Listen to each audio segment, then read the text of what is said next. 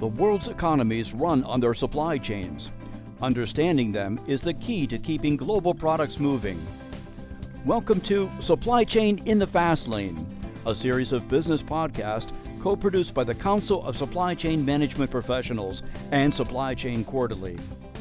In this series of episodes, we explore new transportation technologies. Supply Chain in the Fast Lane is brought to you by Here Technologies. Accelerate your business with location intelligence.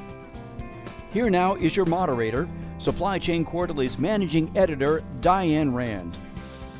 Welcome. Thanks for joining us. Our guest today is Tom Nightingale, Chief Executive Officer for AFS Logistics and current chairman of the board for the Council of Supply Chain Management Professionals. Thanks for joining us today, Tom. My pleasure. Thanks for having me.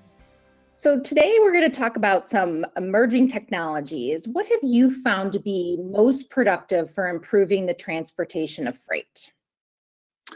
Well, Diane, I think today everybody's talking about ChatGPT, and it's certainly top of mind. But in so many ways, I think that freight transportation has led the way on a number of emerging technologies for many, many years. And whether it was the early days of barcoding that led to advanced uses of tracking and tracing, or whether it was tracking and tracing that led to multi party orchestration and control towers, freight has really always been on that forefront of technology. And it makes sense because with transportation being such a large portion of the total cost of supply chain, it really stands to reason that people would tend to invest in the technologies that optimize those costs. And certainly, transportation has been one of the largest costs. So, what we're seeing now is really the integration of a number of technologies uh, that are not new to us. Uh, we as a company have the benefit of $11 billion worth of freight payment data. And that's an amazing treasure trove of insight when you begin applying it into technologies such as machine learning, predictive analytics, and AI. So now we're able to provide customers with insights into where prices are headed, um, what good looks like as it relates to pricing and modal selection. And that's brought companies to us because they see the assets that we're bringing to that table, the, the data that we're bringing to that table, the data that we're bringing to that discussion, the insights that come from that. And when you couple that data with a way to bring it to life that helps them reduce their freight spend, optimize modal choices, and create insights that would have been impossible in the past. It's really a pretty exciting time because that machine learning, advanced intelligence, and the ability to integrate all of that data that's come before us, such as time in transit, pricing, modal selection, et cetera, creates a unique combination. And we've seen that come to light in a number of different examples for our customers. Um, whether it's just a, a, straight cost reduction and optimizing modes, or whether it's site location data. Uh, we have examples from all sorts of different spaces. And um, we, one of the things we've started to do in the last few years is to provide some market intelligence um, our quarterly freight index that we put together with TD Cowen allows our customers and Cowen's uh, members to have visibility and insight into where prices are headed over the balance of the quarter. We publish that every quarter and, and give people about 12 weeks worth of runway as to where things will head in the upcoming quarter. And we've seen that really closely match our predictions because of that machine learning and that AI layering in so much intelligence and computing power into such an amazing data set. So, are there any specific technologies you would recommend that shippers consider implementing to improve interactions with their transportation providers? Well, certainly TMS uh, or transportation management software is not a new technology, but I am always amazed that so many companies are using suboptimal or even in some cases no TMSs anymore. Um, you would think that at this point, um, that would be table stakes in our industry, but we still find customers who lack the robust TMS packages. Um, and they think that they're just the domain of large enterprises. Um, so many of our TMS users uh, rely on software that either we or other 3PLs provide to them that are now giving a small to mid-sized shipper the same level of sophistication that large customers have only been able to afford in years past. And the ability to tailor those, those packages into what makes sense for them so that they get that full suite of uh, heavy functionality and the integration that they need uh, to give them a solution that allows them to compete with the big guys is still amazing to me that uh, more customers don't take advantage of it. And those TMS systems are just critical tools that provide a, a framework uh, for successful TMS uh, transportation management, um, storing those negotiated rates, ensuring that the carriers have been properly vetted, automatically handling uh, the tasks that tended to be so laborious in the past. But when we look at examples such as that, that technology doesn't always have the human element. So TMS is great, but it really does come down to who the operator is on the other side of that keyboard.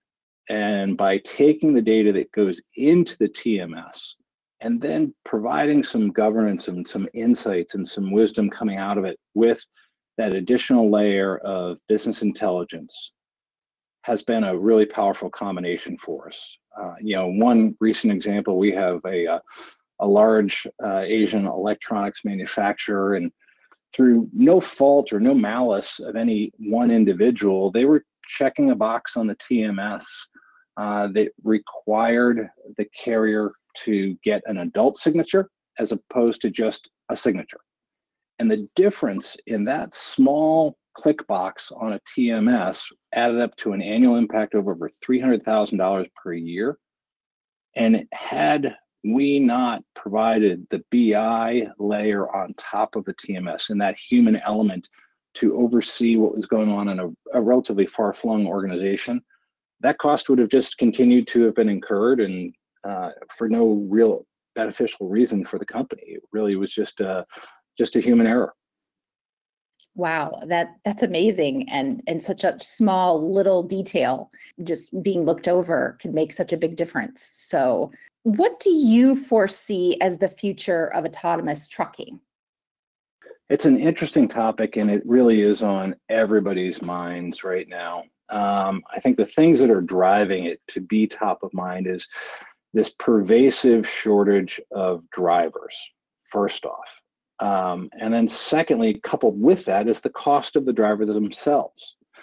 So, I, literally, since I've been in this industry, and this is now over 32 years, um, we've been talking about the driver shortage. It's real. It really does happen on a day to day basis we don't have enough qualified truck drivers in this country moving the freight. It gets better and worse from time to time, but I've never seen it get 100% better. I've never seen the shortage turn into an excess. And the reason that becomes important is because the largest element in trucking, and cost element that is, is the cost of the driver. People often think it's the equipment or it's the fuel, but it's always the driver.